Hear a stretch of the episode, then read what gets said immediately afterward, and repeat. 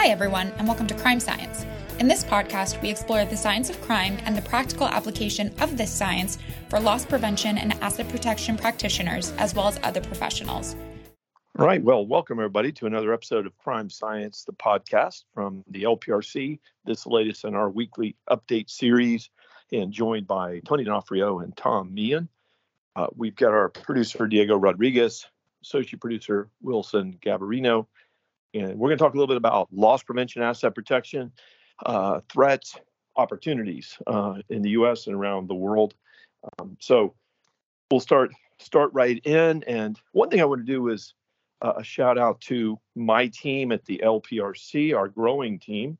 Uh, our membership continues to grow. We're now at 76 major retail corporations that are official members, and that doesn't include all their divisions. By the way, that's the headquarters um, that just continues to grow. Uh, I know our team's talking to several dozen more corporations that have strong interests, so we shall see. Um, at the same time, we've got 105, I believe, now um, so solution partner corporate members as well. And the same thing, talking another 30 or 40. Um, I think that what's going to happen, the board of advisors and the team would like to cap the solution partner partner membership so it'll become more exclusive uh, but mostly because uh, really the feeling among the retailers is th- they just don't want this organization to get too large, too unwieldy.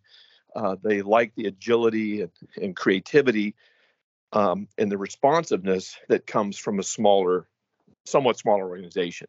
Um, and to move masses around, and we'll talk about mass in a minute here, is a little more difficult. Um, and so, and there's a lot of uh, feeding and care that's required uh, for members to understand how to get and engaged in the LPRC. We're a fairly complex organization, even though it might seem superficial to others. But uh, when you've got six monthly working groups going on in six somewhat distinct uh, areas of operation or expertise, um, and then we've also we ourselves put on at least six events uh, we participate in other industry events.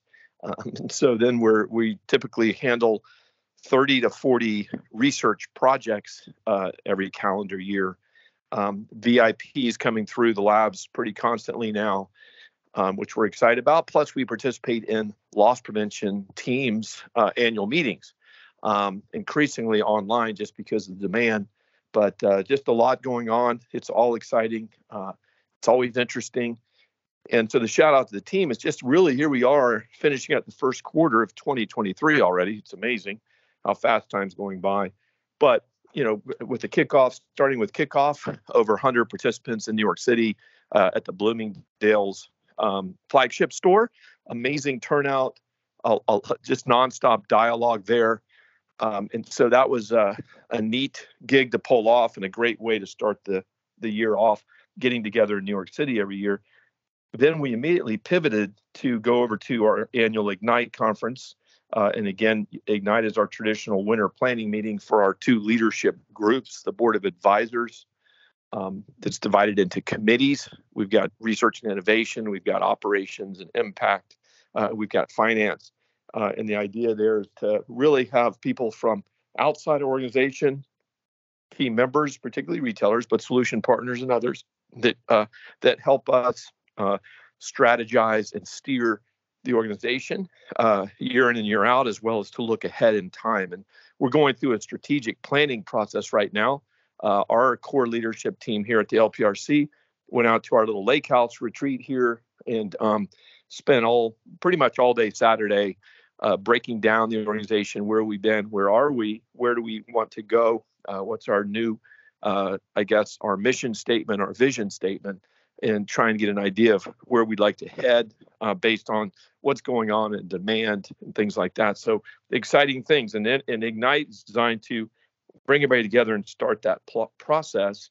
Uh, the Innovate Advisory Panel is a key, is 11 corporations that sponsor the LPRC at a higher level, allow us to grow our research and innovation team. Uh, already, we've been able to hire three incremental people, two research scientists, and a research technologist now because of that incredible support in return. They engage monthly with 30 retailers, they're innovation people. Um, eight times throughout the year, and uh, and additionally, uh, a lot of branding opportunities and things like that. So we get the feedback from them uh, on where we need to go, what's our roadmap from an innovation standpoint. And, and again, as we've said before, bear in mind, innovation at the LPRC can mean uh, creating uh, some more innovation, more impact, um, or more operability, and so on from a, an existing or legacy device or practice or process. It's not just looking out in the future, um, but it's all the above. So that was exciting, but we added in this integrate that initially was going to be a handful of people uh, getting together to learn how to conduct a tabletop. And those that listen regularly to the Crime Science podcast know we talked a lot about integrate, but it turned out amazing with eight uh, law enforcement agencies, 31 retail organizations, uh, and and 10 solution partners uh, participating in this tabletop in three teams and uh, pretty exhaustive. We're going to be using that integrate uh, tabletop exercise for a lot of different things, um, and we'll talk about that in a second here. Uh, but just an amazing feat to pull off. A week and a half later, we turn and we host the International Council of Shopping Centers (ICSC) uh, they generated the idea of having, as many of you have heard, our organized and violent crime summit. Uh, and so here we go. Now we've got 12 VPs coming in uh, of loss prevention, asset protection. We got the comparable number of security directors and vice presidents from everybody from Mall of America to the major Brookfield properties, Macerich, and some of those guys. We had the big retail uh, associations all in here, uh, as uh, we, including NRF and RILA, FMI, NACDS, um, Clear, LP Foundation. Um, we had ASIS and so on, all represented in addition to very senior people from Homeland Security Investigations and from FBI and then local agencies to put together an overarching strategy. And that, what came out of that particular event, just like with Integrate, we generated a lot of cool ideas uh, and research projects, including the digital Go Bag and and many more that we'll talk about in upcoming podcast episodes. But in this case, um, the those retail associations are meeting uh, one-on-one in groups or and things like that to put this solution package together that we looked at from a legislative standpoint to an educational to a research and development uh, standpoint to an enforcement action standpoint uh, across the United States or North America. So um, a lot of exciting things. Um, in the meantime, we also hosted, you know, the top people, two SVPs, VP, and uh, senior directors from Walmart coming in on a jet. We just hosted our third visit by the top executives at TJX. Um, and we've had several other chains in here in the meantime, uh, and more to come. So a, a, lot, a lot, a lot going on in that first quarter. We also hosted the uh, North Florida police chiefs and sheriffs came in uh, for a brainstorming meeting, and uh, and then probably untold numbers of phone calls uh, from some very major cities as well, not just law enforcement agencies, but we've got communities reaching out or major cities about uh, possibly working with LPRC on reducing and suppressing some of their crime.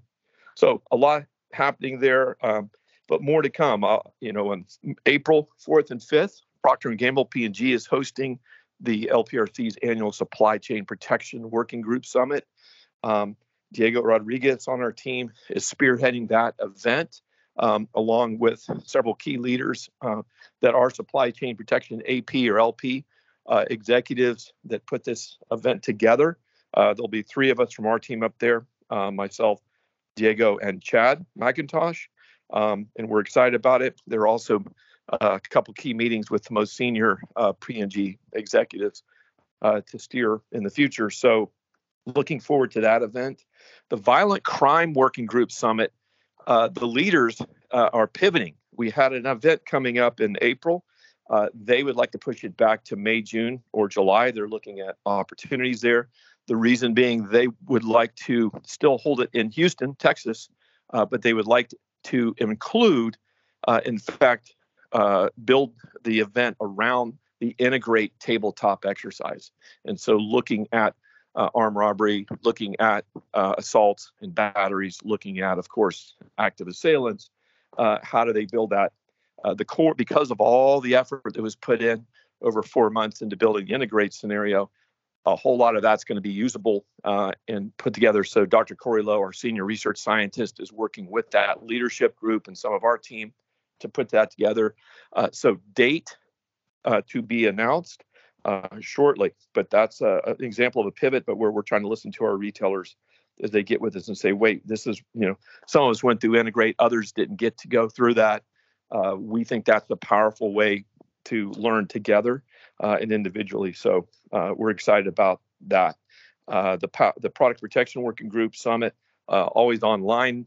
Also a lot of competition. They're starting to get out the invites for the solution partners to submit entries into the competition. It's a great way for solution partners to showcase all their different solution sets or individual technologies or processes that they've got uh, in different zones of influence, the five zones, um, and then let retailers kind of online anyway, some of them physically, but assess what they like and so on, do some ratings and rankings. But it's a great way for everybody to explore together uh, and tie together how these solutions actually work to affect offender decisions, right?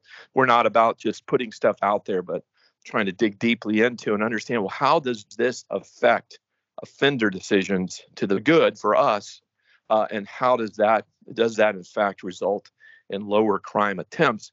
And do those t- lowered attempts obviously reduce loss and other negative effects of crime? So uh, that's coming up on uh, May 23rd, 24th. May 23rd, 24th.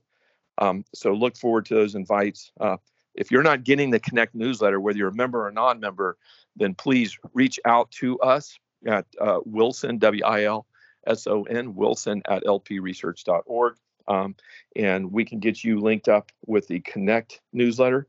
Um, that's got all the latest news. It's big pictures, small words. It's a great way to stay connected, uh, read research and things like that, but know what events are there. Uh, and and we're aware. I mean, we're we're looking now after the post-pandemic at dozens and dozens of user conferences by different solution partners going on.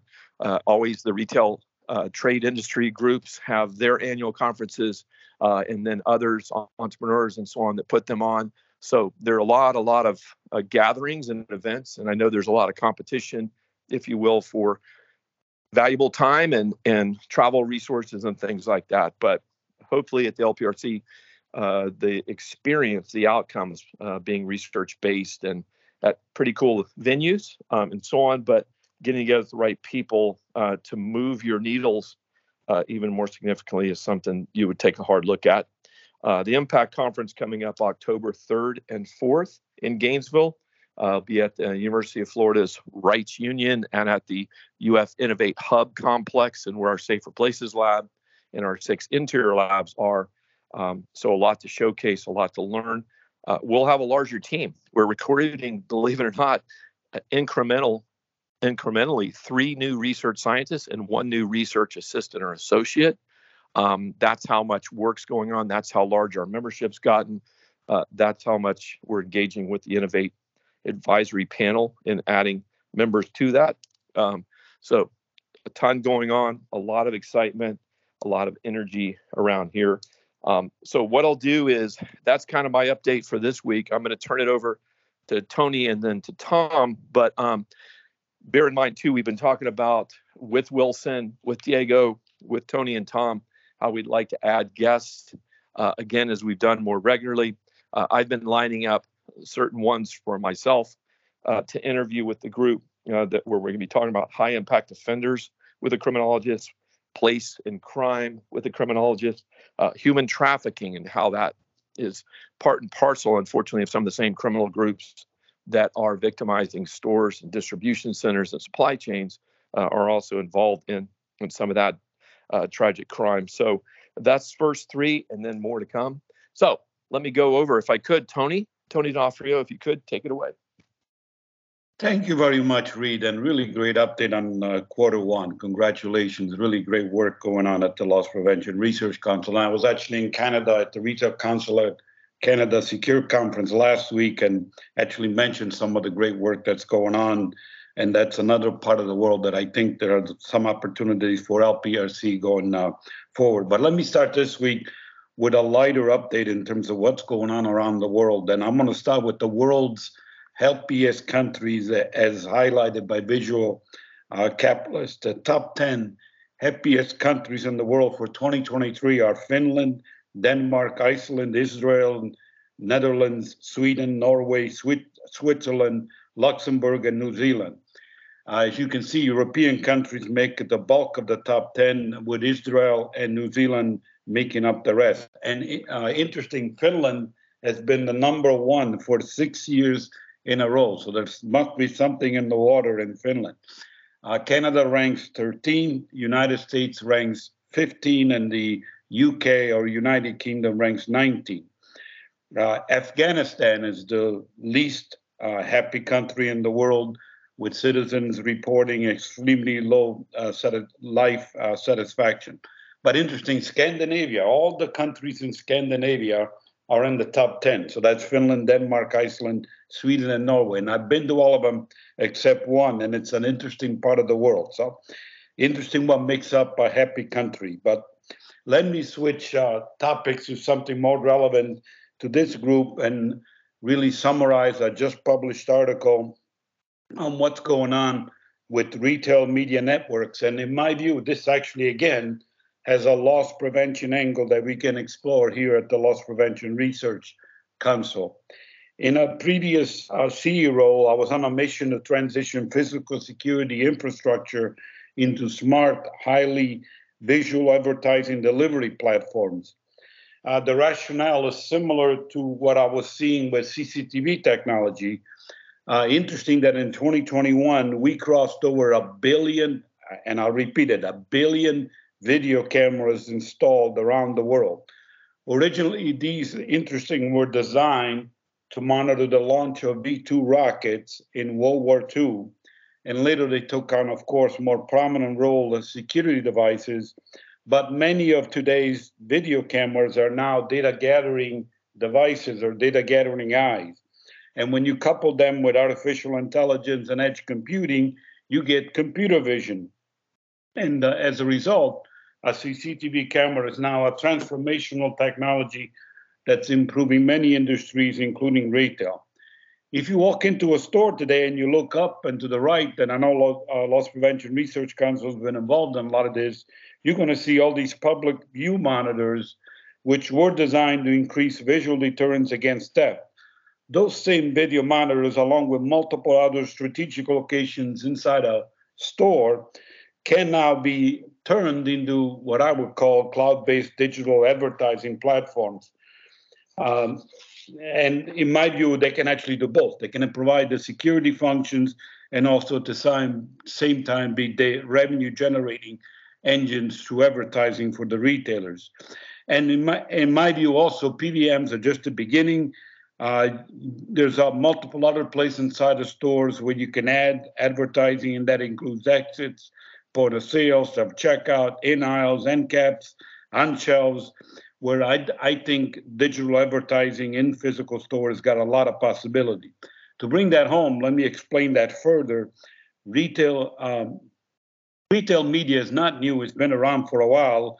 In the old days, it was all about before e-commerce about end cap displays, sampling tables, in-aisle coupons, and more inside physical stores. But the game was changed by Amazon again in 2012 when they released the first and created the first retail media network and that they applied directly to the, the, the, their e-commerce uh, platform.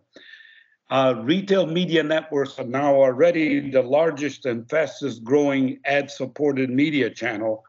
In 2022, GroupM estimated that global retailers had $88 billion in ad revenue, and in 2023 it will reach over 100 billion.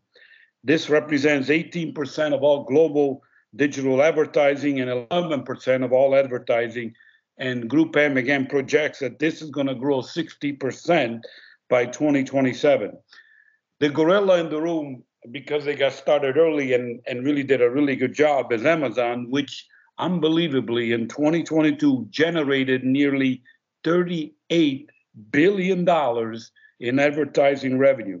And you put that in context, they're now bigger in advertising than YouTube. They generate more advertising revenue than YouTube already. Uh, eMarketer estimates that Amazon has nearly 77% of the total retail media spend in 22. Walmart comes in a, a second at just uh, over 6%, followed by Instacart at, at, about 2%. In the United States, six out of 10 uh, US households now have Amazon Prime, and worldwide there are over uh, 200 million people uh, basically paying for Amazon uh, uh, Prime, which gives Amazon really a great leg up in terms of the advertising business. But having said that, if you listen to the news, and I actually unveiled it on this podcast and in other places, Amazon is having challenges with their Amazon Fresh and Amazon Go physical store strategy, and they actually halted it and were re-examining it. And if you look at it even closely, Walmart really has a lot of advantages in the retail media wars uh, going forward. In 2022, Walmart's ad- advertising business grew a massive 130% over 2020. And the advantages that Walmart has is each week 220 million customers and members visit Walmart online and in approximately 10,500 of its stores and clubs under 48 banners in 48 countries. And so they have tremendous reach both in line, online and in store. And let's also remember, and this was an interesting stat, that um, Walmart serves 90% of all US households. So, short term, the most promising retail media networks, in my point of view, are in food and drug, as Amazon has challenged in the space, mobilizing the physical store for immersive digital content can lead to substantial profitability growth when you consider that the average margin of retail media networks, and again, this is in retail where the margins are usually four to five percent, especially in uh, any food and drug that can be as little as two percent. Uh, the average margin for retail media networks is 50 to 70 percent, and even more for on-site advertising, and nearly 70 to 80 percent.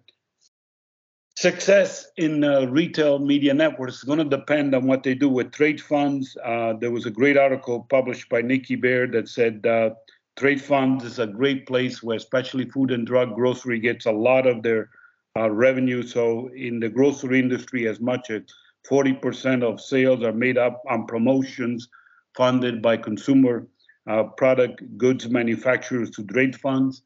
But again, I'll go back to where I started, which is if you look at what's going on with crime, with more video screens being added to store, um, multiple of these new technologies do have that dual capability to both provide security and also provide marketing functions. And actually, when you think about it, when you do both, you actually make both application better. And if you don't understand that, I can explain it. So starting in food and drug, I think is way past time that when we look at security technology is now a revenue generating engine for the retailer through uh, cloud-based advertising. So a great opportunity going forward. And with that, let me turn it over to Tom. Well, thank you, Tony, and thank you, Read. It's uh, good to be back on, and a lot going on. I want to start kind of with a a topic that we don't talk about a lot, which is geopolitical risk. I know that we've brought this up quite a, a bit in in um, the last couple of weeks, but just tidbits of it. But right now, um, from a geopolitical standpoint, there's probably more risk than there has ever been in modern time. And you might be asking yourself the question: How does it affect us here, the listeners on the podcast, whether you be a retailer or a solution provider? Or uh, even in law enforcement or academic. Uh, so I'll, I'll, talk a little bit of that, but first, kind of um, yesterday and uh, over the past couple of days, uh, there's been really unprecedented civil unrest globally. So if you go back a few weeks, you have uh, all over Germany, uh, and this is not new. This has been almost four months of civil unrest around pay, around working conditions for public transit, uh, sanitation, uh, a whole bunch of different trades works in Germany. You fast forward a little bit more, and you're in Georgia. Uh, protesting against a law that goes into place. And these are protests in, in some cases with um, almost total population involvement. So when you're, you know, it's very hard to gauge some of this being in the U.S. and and monitoring it. I actually was in Germany during um, the protests there, and it was relative and civil unrest. It was relatively more of a strike than a protest, but um, in some pockets it was civil unrest, and a lot of other pockets it was almost a working strike.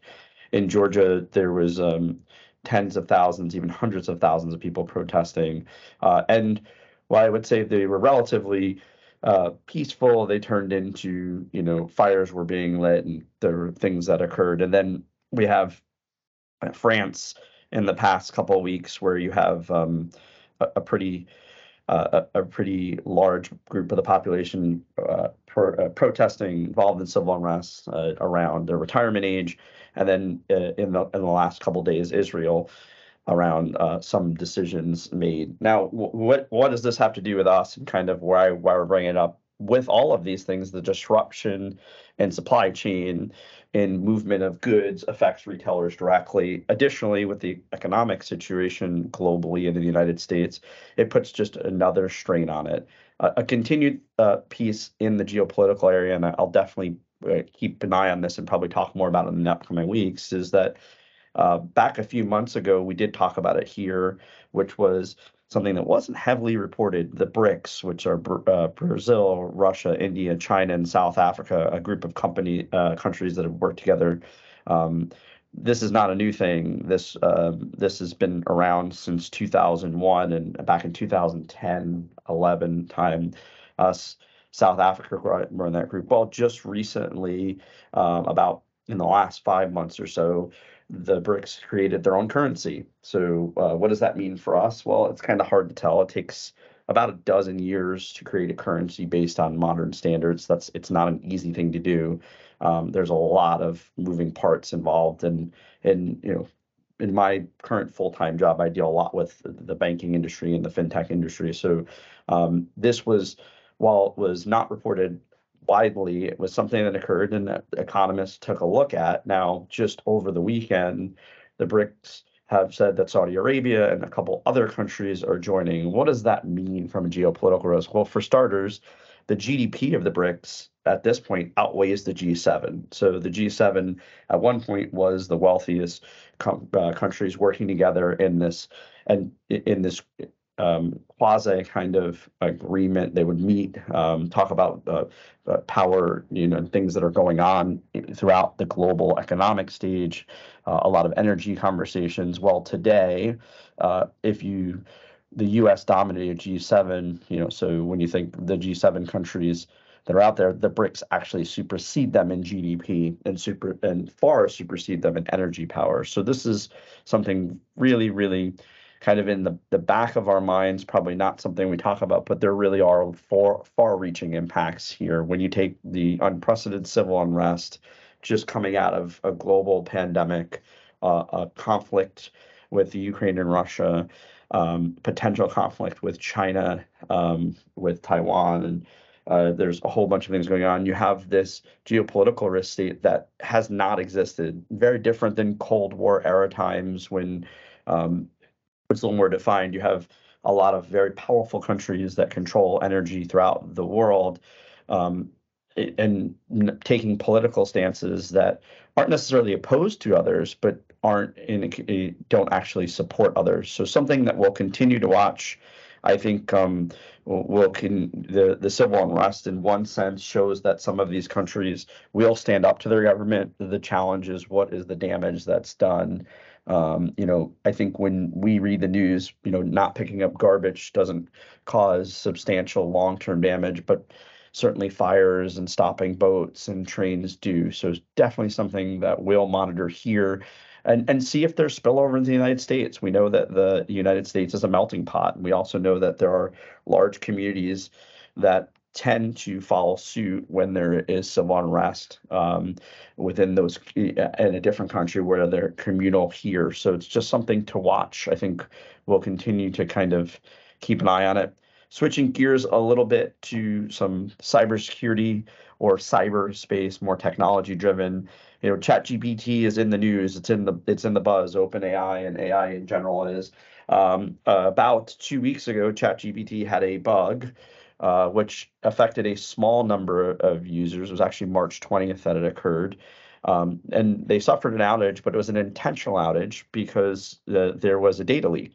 Um, this is not this is not a breach. This is not a this is not necessarily uh, someone hacking in. This was a leak where um, there was a, a, code error which allowed ChatGPT Plus subscribers and some non. Um, it was a, a, very small percentage, at least that's what's being reported now, um, of the user's ChatGPT history to be open and accessible to everyone. Uh, additionally, you had some folks log in and see other people's history. So this is just a, a reminder with all of these technologies, just keep very, very keep in mind what information you're sharing, what type of questions you're asking. Uh, ChatGPT responded very quickly. They actually shut down this when they saw this. Um, so I think they responded well, but I also think that this just is a, a stark reminder of while we are getting more and more involved with some of these AI technologies, understanding what our risk is. So for the listeners here, think about the type of information if you use ChatGPT that you're asking it, and what what could someone learn about you or potentially um, something that's confidential. So just keep that in mind. I don't think that that um, there was nefarious, a nefarious actor behind it, but I definitely think that it's something um, to keep an eye on. Uh, with Twitter, uh, last Friday, GitHub complied with a DMCA uh, request, which is basically a copyright or an infringement request to remove information. So some of Twitter's source code was on GitHub, and it had been for several months and publicly available. Uh, this is obviously much, much more risky. This is nefarious in nature. This is not source code that could have accidentally got there. And what Twitter has done is make uh, is making a push to get the user history of the person that posted it to try to go after it. This is not only illegal, but it does put a lot of us that use Twitter at risk because that code being available could potentially let people get into our accounts and, and get information. There's, it's unknown to what the extent is. Um, the person who released it on GitHub had a name around you know f- free speech, and that was what it was backing. But again, it, it goes to the similar message of ChatGPT as we're using these platforms, understanding you know what what our risks are if we're using them for communication purposes and so on and so forth. Just being mindful of, of that and and being aware of it. Switching gears probably to a more positive um, cyber event is with ChatGPT, we're seeing an insurgence of AI tools that really do help folks, help with research, help with quicker looking at proofreading, allowing you to do really, really fa- uh, fast research. I actually really love the tool because um, I do a lot of research and a lot of reading, and it, it, it, speeds it up quite a bit where I can get exactly the information or validation from my standpoint from a more of a technical side. But it's definitely something that is is is being incorporated in a lot of things. Microsoft announced, uh, and I did talk a little about this, a, a feature called Copilot, which will allow embed ChatGPT in into it and virtually allow you to say, I want to find every me- email from Read Hayes that has this subject. Could you summarize what it means in three bullet points? So that's exciting. I, I saw an early version, um, waiting for that. Uh, additionally, we use Teams to record the, the this platform, and Teams has a new version that's coming out. That's a complete overhaul, a complete rewrite, uh, double the speed uh, with half of the resource usage. So that's very exciting. Um, they haven't really given all the details, but there will be a, a chat GPT component of, of that. We're not sure what that looks like. WhatsApp released a Windows client this week with um, multi-device sync support and video chat. Um, up to eight people and up to 32 people for audio. So again, all of the the with all of the bad news, there's a lot of good news in tech that people are really I think going to see some benefit uh, out there. Uh, so I think we we continue to say the same things from a, a, cyber and risk standpoint. Be be vigilant in what you do. Make sure you update and patch and keep your passwords and, and use your two factor.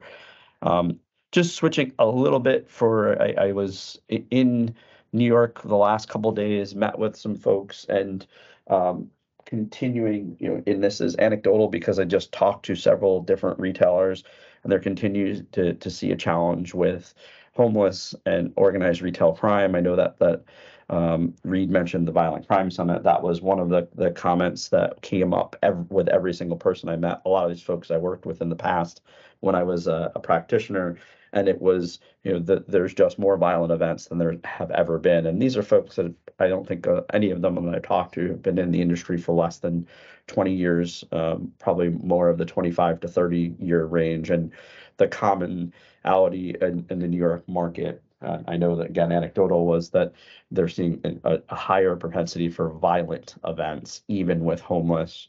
Um, and one person that I spoke to for a really long time just said that in my in in his whole entire career, even in, other markets, he hasn't seen um, this level of violent events occurring so I know that Read and the LPRC team are working on it. Um, I know that that's you know one of the big key factors of being a member here to learn about what's working, what's not, and just share information. So I thought it was pertinent to mention that. And then with that, I will turn it back over to Read. All right. Well, thanks again so much, uh, Tom, for all that great information. Um, a lot going on. The same for you, Tony, and helping us understand how we create a better experience during uh, store visits as well as uh, better outcomes, right? Maybe uh, more sales and lower losses and other problems. So um, these are so critical. And at LPRC, we're always talking about mechanisms. How do things work? Why? Do, how do the bad guys work? How do the, the things that we do to, to help convince them not to do bad things work? How do they work? Those mechanisms are critical. So um, you guys and your support all that you're doing for us and for the community out there at large is much appreciated here at the LPRC. I can tell you that much. Um, so I would like to encourage again each and every one of you all out there. Please let us know what are things we can do to enhance crime science uh, for you, uh, for your members, for your team members, uh, and so on. Uh, just let us know at operations at lpresearch.org and always always reach out uh, our our website uh, at, which is lpresearch.org, uh, is always changing. We're always adding new things. And again, the Connect newsletter is uh, constantly updated and every week going out on Tuesday evenings and letting everybody else what we're up, know what we're up to. So stay in touch, stay safe. Thank you. Thanks for listening to the Crime Science Podcast, presented by the Loss Prevention Research Council. If you enjoyed today's episode, you can find more crime science episodes and valuable information at lpresearch.org. The content provided in the Crime Science podcast is for informational purposes only and is not a substitute for legal, financial, or other advice. Views expressed by guests of the Crime Science podcast are those of the authors and do not reflect the opinions or positions of the Loss Prevention Research Council.